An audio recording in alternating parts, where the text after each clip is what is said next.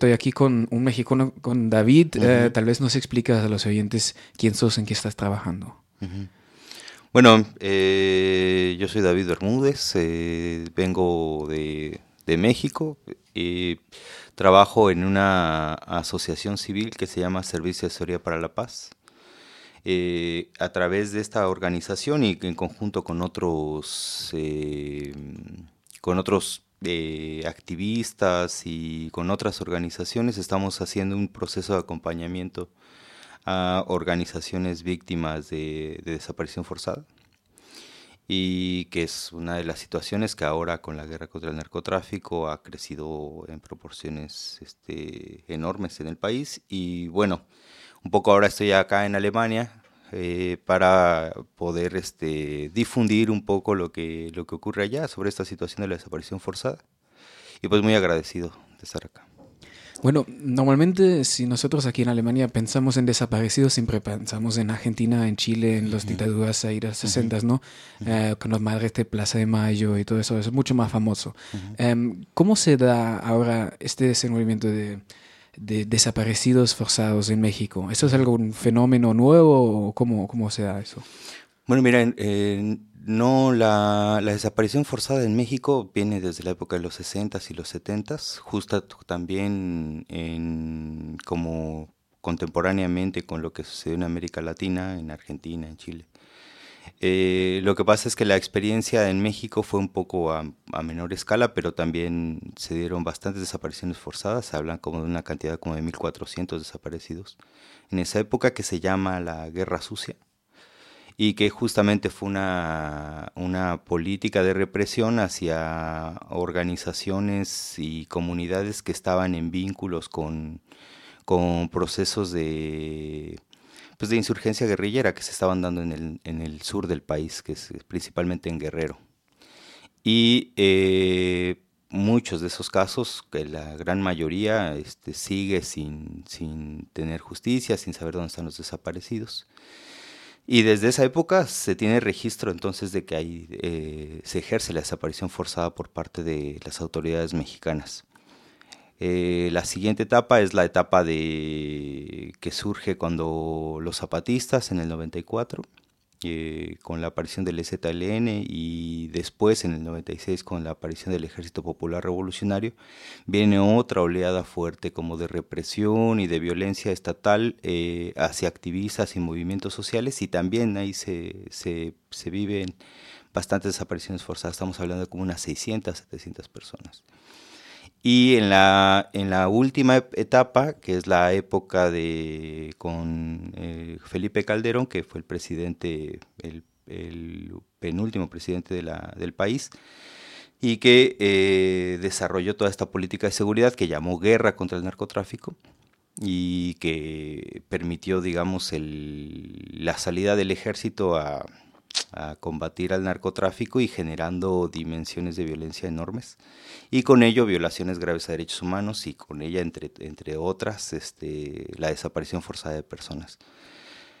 Tanto que ahora se puede hablar de, de cifras como de, pues, oficialmente se reconocen 26 mil desaparecidos en el país, Claro, con... Desde la época de los 60.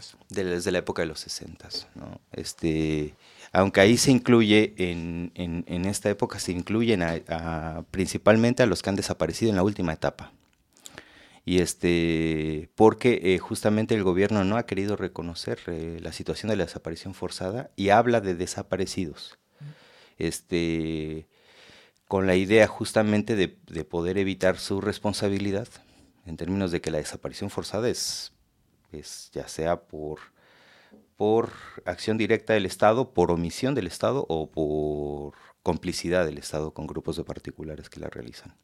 Bueno, ya, nos comentaste que hay como tres etapas, que no es un fenómeno nuevo, pero si estamos hablando de los números, o sea, los números son problemáticos, hablamos de eso en pronto, pero ¿cómo es? Dijiste que más o menos 600 en la segunda etapa, en la primera cuánto fueron y ahora, o sea, eso es un fenómeno que ahora creció mucho o sea, ¿cómo son los 600 en la segunda etapa? En la primera fueron cuántos? 1400. 1400 y ahora el resto, o sea, 24.000 desde el 2006. Sí, Sí, sí, sí. Estamos hablando de, claro, este registro que del que yo te hablo es un registro que las autoridades tienen, pero en ese registro meten a personas que no necesariamente están desaparecidas por desaparición forzada.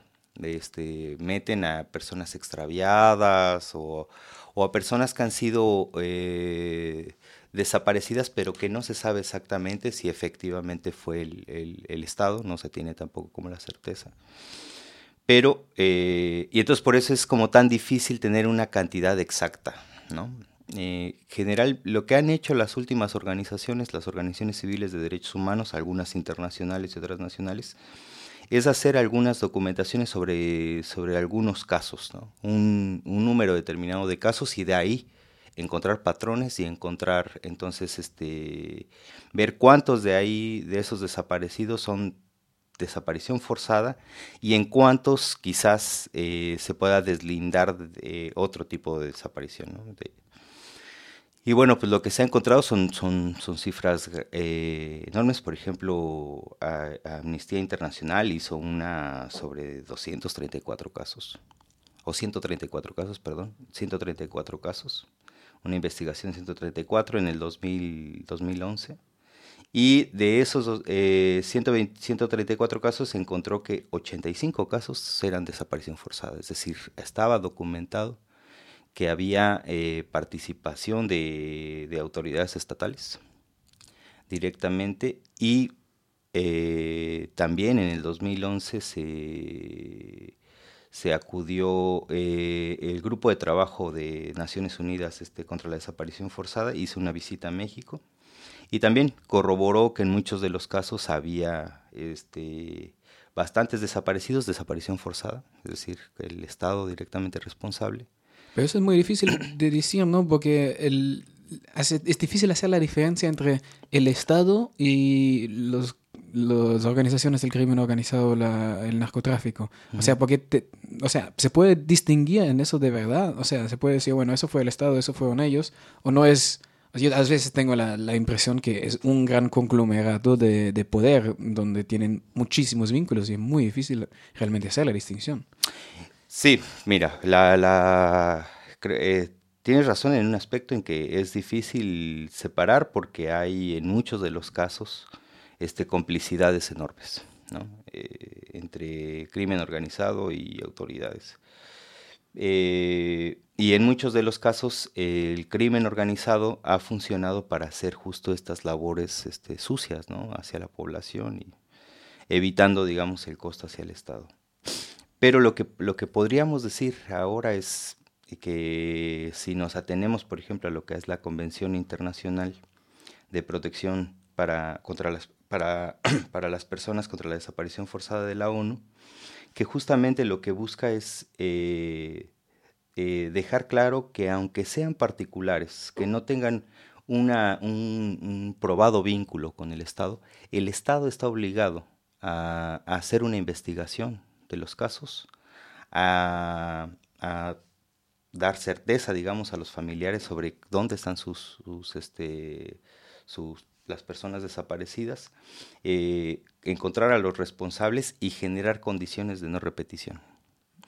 Eh, entonces, en la mayoría de los casos, bueno, en todos los casos de desaparición, eh, que aunque en muchos de esos no se sepa exactamente si hubo participación del Estado, este, pueda entonces, también hay una responsabilidad porque el Estado no está haciendo nada para, para, para hacer justicia a los familiares. Entonces, de una u otra manera, la, la responsabilidad estatal está, está clara.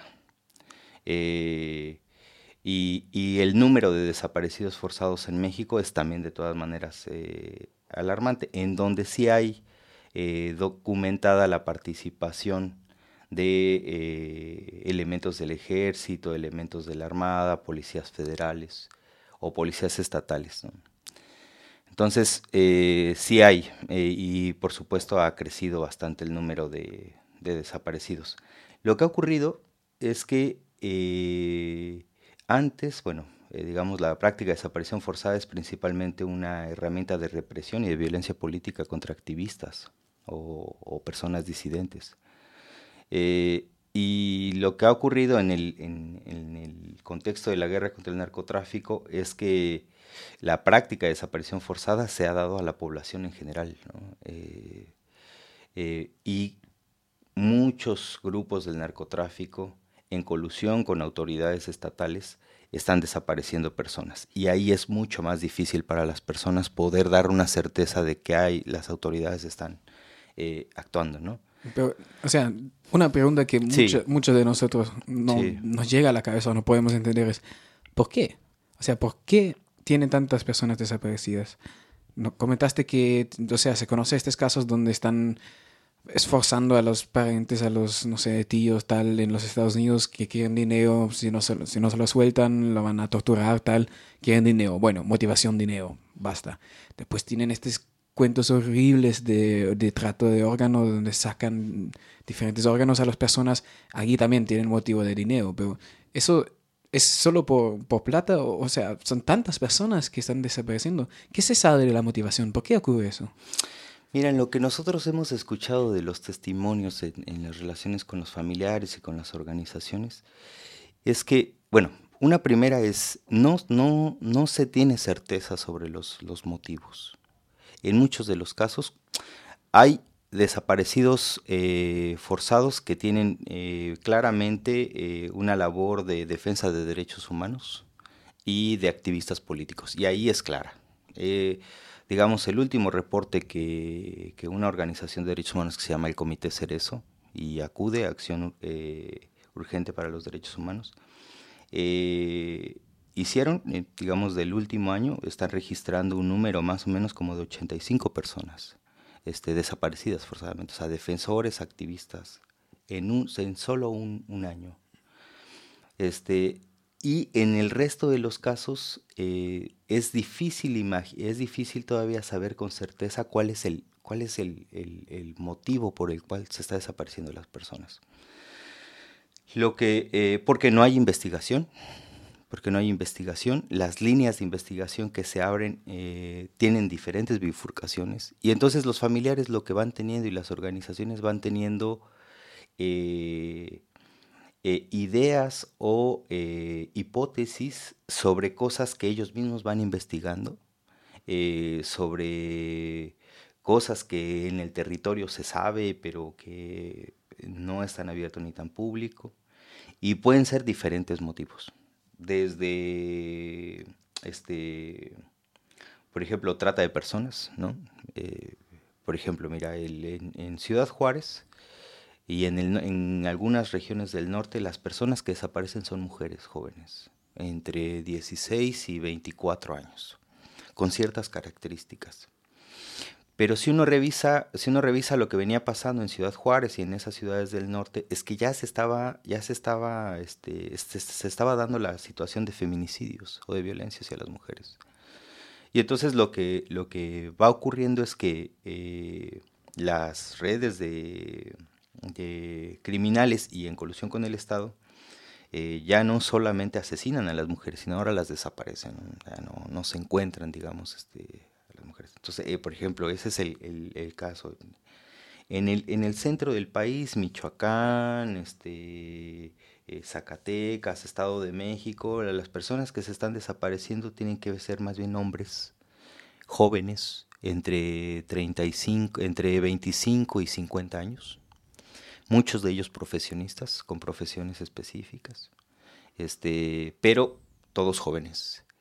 Entonces lo que se presume es eh, que pueda haber eh, campos de, trabajo forzado, eh, ya sea para la producción de droga o el tráfico de droga o, o algunas otras actividades delincuenciales. ¿no? Este, o sea, como ayer creo que nos comentó una compañera de, Colombia que dijo que las personas que eh, estudian químicos. Químicos ajá. no dan no nunca llegan a la licenciatura porque después o antes lo, lo capturan el narcotráfico los, los los trata de, de cooptar. Es, trata de cooptar o sea cooptar para mí sería te hago una oferta claro pero ahí es como te mato o trabaja para nosotros ajá. Y acá es tal cual. Entonces lo que, te, lo que te puedo decir respecto a eso es lo que sabemos todos, que es, no tenemos certeza de por qué está ocurriendo. Este, hay muchas hipótesis, desde estas que te estoy comentando. Eh, también nosotros, bueno, al menos desde las, desde, desde el estudio un poco de lo que ha ocurrido en otros lugares de América Latina, es que en realidad la desaparición forzada se, se, da, es una práctica de terror. Eh, y dentro de un escenario de, de generación de miedo y de terror en la población. Es decir, hay una política este, gubernamental y de poder que busca eh, mecanismos de control de la población. Entonces, eh, eh, la desaparición forzada es en sí misma es un mecanismo, perdón la, la expresión, pero tremendamente eficaz para generar terror en la población, porque las dimensiones que tiene eh, frente a la incertidumbre de que una persona desaparece y no se sabe dónde está, este, afecta no solamente a las familias, que son los que están más alrededor, sino afecta a todo el entorno, a las personas que saben que eso está ocurriendo, es una sensación de incertidumbre y de angustia este, muy fuerte, de mucho miedo. Entonces, eh, lo que nosotros decimos es que eh, con la guerra con el narcotráfico, se, abrieron también la posibilidad de ejercer todos estos, mecanismos del horror que se han puesto en práctica en otros lugares y que, y que ahorita están este, generando justamente rompimiento del tejido social, control de población, control del territorio, extracción de recursos, entrada de, mercados locales, tanto criminales como, como reales, como mineras, transnacionales. Entonces, creo que al final es, es, un escenario que ha permitido eh, la reapropiación del territorio y el control de la población. Este, en un contexto de tremenda injusticia. si ves en de tremenda injusticia, donde hay impunidad, donde no hay procesos, no hay investigaciones, o sea, el Estado me parece tan cooptado, o sea, tan involucrado en ese escenario que ya las demandas de una comunidad internacional a un Estado mexicano me parece ya una cosa absurda, que, como que ya son tan involucrados, como quiero, es como pido a los criminales mismos que no sean tan criminal. O sea, ahí lo puedo ver con mucha razón que ya el pueblo se está levantando, como lo vimos en estos comités de autodefensa que dicen, no, no, que se, se acabó, o sea, con el Estado no podemos negociar, el crimen organizado no, no, no nos da respuesta, tenemos que autoorganizarnos. ¿Cómo ves eso? Esos son grupos de autogestión que se organizan de verdad y están debatiendo cosas y quieren cambiar cosas o son otros paramilitares, grupos paramilitares. O sea, estos recientes em, grupos de autodefensa. Desarrollos que vimos ahí. Mira, es un poco complejo ahorita, pero lo que yo te puedo decir es que eh, hay como, como tres expresiones este, distintas que, creo que es, es, al menos creo que es, es importante como distinguir hay todo un proceso de, seguridad comunitaria, de policía comunitaria, que tiene que ver, digo, las expresiones más claras son, por ejemplo, lo que, lo que ocurre con los zapatistas y, los municipios autónomos, en donde tienen su propio sistema de justicia, sus propias reglas de impartición de justicia, y lo que ocurre, por ejemplo, con la policía comunitaria en Guerrero, en la montaña de Guerrero que son, son sistemas de justicia alternativos generados con una cosmovisión indígena autónoma del, Estado y que autónoma y no necesariamente ilegal, porque la CRAC tiene una base fundamentada legalmente. Eh, y estas experiencias autonómicas eh, y de expresión de otro sistema de justicia y de otra seguridad han sido altamente eficaces frente a, a la delincuencia y al clima de crimen organizado que se vive en México pero son, pero son experiencias que están de alguna manera también eh, dando resultados frente a una política estatal que está mostrando sus fracasos en todas partes, sus fracasos para la población. Entonces, eh, hay, eh, yo puedo afirmar que hay también una intención de, que estas, de acabar con estas experiencias, de volver a recuperar eh, eh, el control de estas experiencias por parte del Estado y también como un, ataque y un desprestigio hacia este tipo de, experiencias. Ese es, un, ese es un ámbito de seguridad comunitaria. El otro ámbito que me parece que está surgiendo con el, con el crimen organizado son comunidades que se levantan y, que deciden defender su territorio. Este, la primera experiencia que hubo sobre eso es una experiencia de una comunidad en Michoacán que se llama Cherán.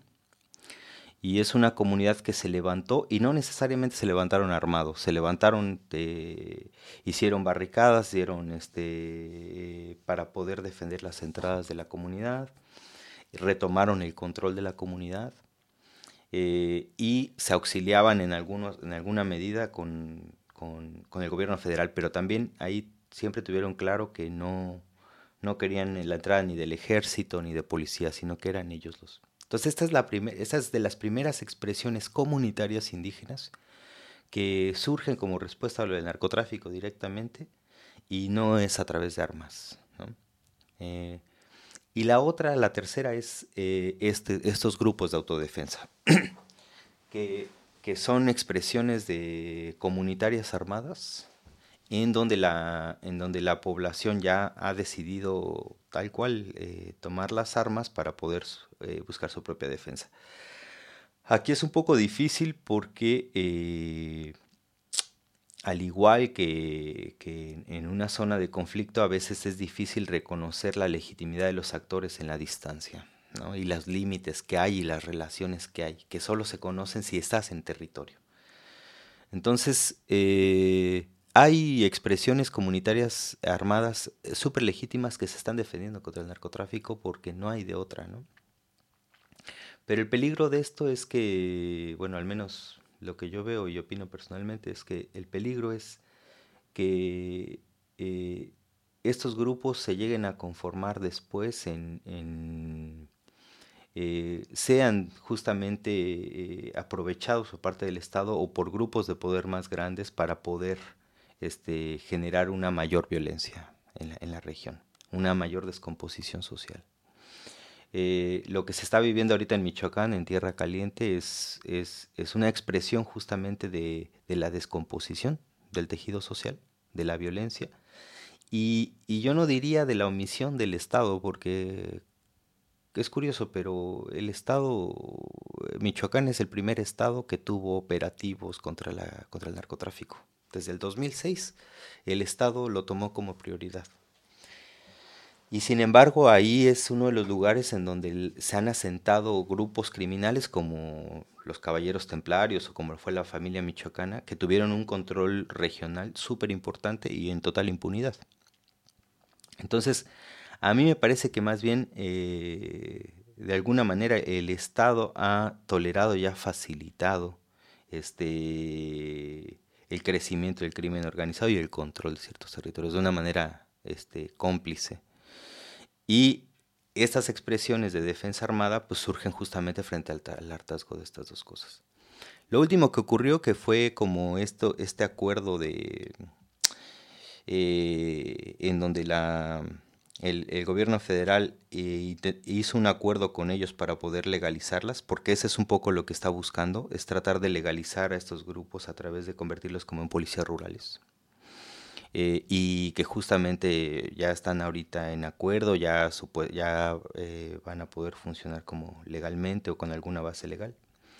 El riesgo es este, el riesgo es que estos grupos de armados no están renunciando a las armas y, y que finalmente tienen que darle cuentas al ejército, tienen que estar bajo tutela del, del propio gobierno y que en muchos casos el propio gobierno es el que ha mostrado que tiene este, complicidades ¿no? con ciertos grupos de crimen organizado.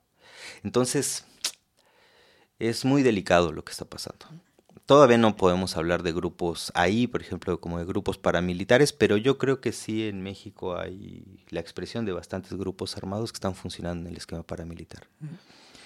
Bueno, frente a esta situación, vos venís de aquí a Alemania, tipo también, me imagino, no solamente de hacer vacaciones, sino de difundir información. O sea, em, ¿cuál sería como un, punto donde la la, la, sociedad alemana podría ayudar en este, en este asunto. O sea, hemos, sabemos que los acuerdos económicos entre la Unión Europea y el México están también teniendo cláusulas de eh, derechos humanos, del tejido social de la sociedad, que obviamente se está rompiendo. Eso sería un, eje donde podemos como demandar al, al, Parlamento Europeo que tienen que controlar eso mejor, o hay que cancelar estos acuerdos, o, como, o cuál, ¿qué se podría hacer acá?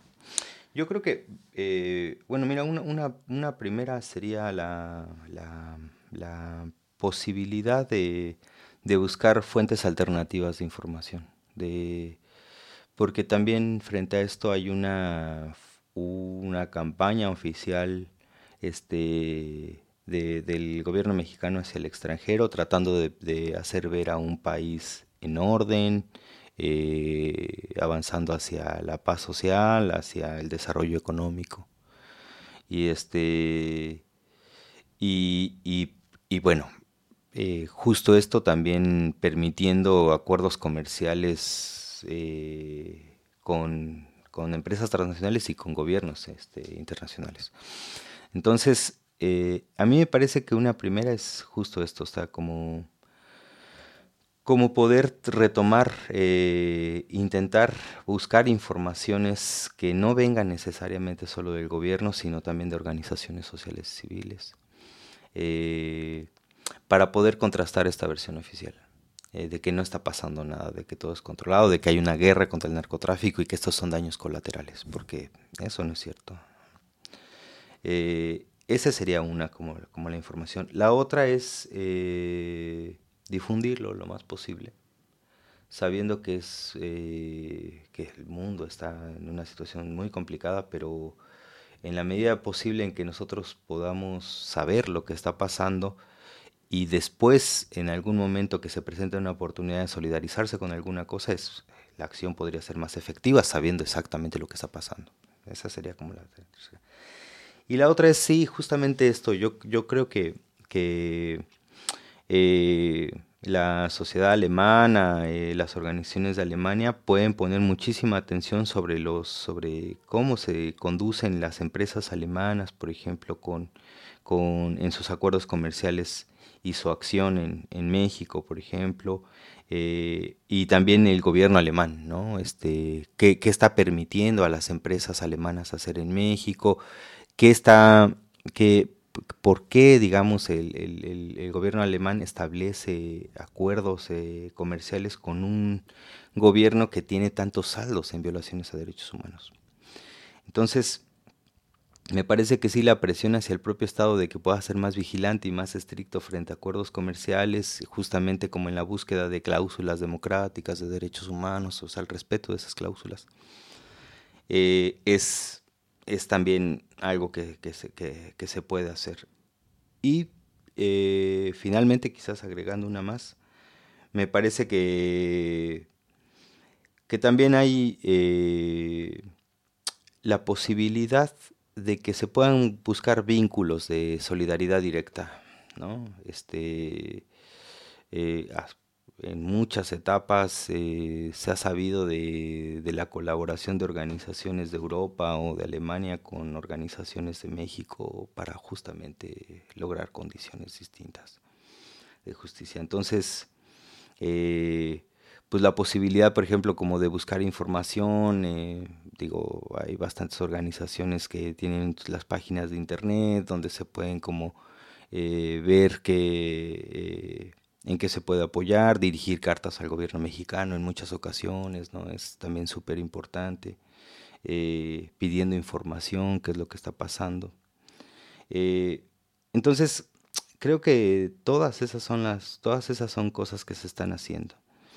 Hay tres demandas como más estructurales, bueno, más que tres demandas, pero tres cosas que a lo mejor en términos concretos se le puede exigir a, al gobierno mexicano y que se le ha puesto como condiciones desde organismos internacionales. Una es la, generación de una ley contra la desaparición forzada, una ley general, armonizada con los estándares internacionales, porque México no tiene una ley que penalice la desaparición forzada. Este, entonces, la generación de una ley, la generación de un registro de las personas desaparecidas, eh, un banco de información sobre ADN que pueda justamente ayudar a, la búsqueda, mecanismos de búsqueda efectivos y de colaboración entre autoridades para encontrar a las personas desaparecidas. Y, eh, también, digamos, las condiciones, las condiciones eh, de reformas o de adecuación institucional que hagan posible una efectiva investigación, una, una, efectiva este, eh, reparación de, los daños hacia las víctimas. La pregunta que tú decías era si, si ¿Por qué pedirle al gobierno mexicano si de pronto hay tantas sospechas de que el gobierno mexicano es el que lo está haciendo? Yo creo que esa es una, una, excelente pregunta y yo creo que la respuesta es muy sencilla porque la obligación del gobierno mexicano, como de todos los gobiernos, es, la, es el respeto a los derechos humanos. Es una de las de los de los ejes rectores que la sociedad ha logrado ganarle a los estados en términos de, su quehacer institucional. Entonces, eh, me parece que aunque se sepa que es un gobierno corrupto, que es un gobierno que no quiere, es necesario que, la, que se le siga exigiendo al Estado porque es su obligación, ¿no? Es su obligación y, quizás ahora no, puede ser que muchas de estas demandas ahorita por el, por el contexto y por la situación no, no puedan tener resonancia, pero en algún momento tendrán, tendrán su peso, ¿no? Todas estos, como ha pasado en otros, en otros eh, ejemplos, como el, el, argentino, por ejemplo, es un claro ejemplo, ¿no? que la lucha de exigencia de justicia, de presentación de recursos, de denuncias públicas, de actos simbólicos, tal, vino a dar resultados 30 años después, 40 años después. Pero él los está dando. Entonces. Volvemos al inicio de la entrevista ah. con los argentinos y los chilenos. Bueno, te agradezco mucho para compartir estos reportes, o sea, el primer mano de realmente tener informaciones de ahí. Eh, muchas gracias, David. No, pues de qué, hermano, de qué, de qué.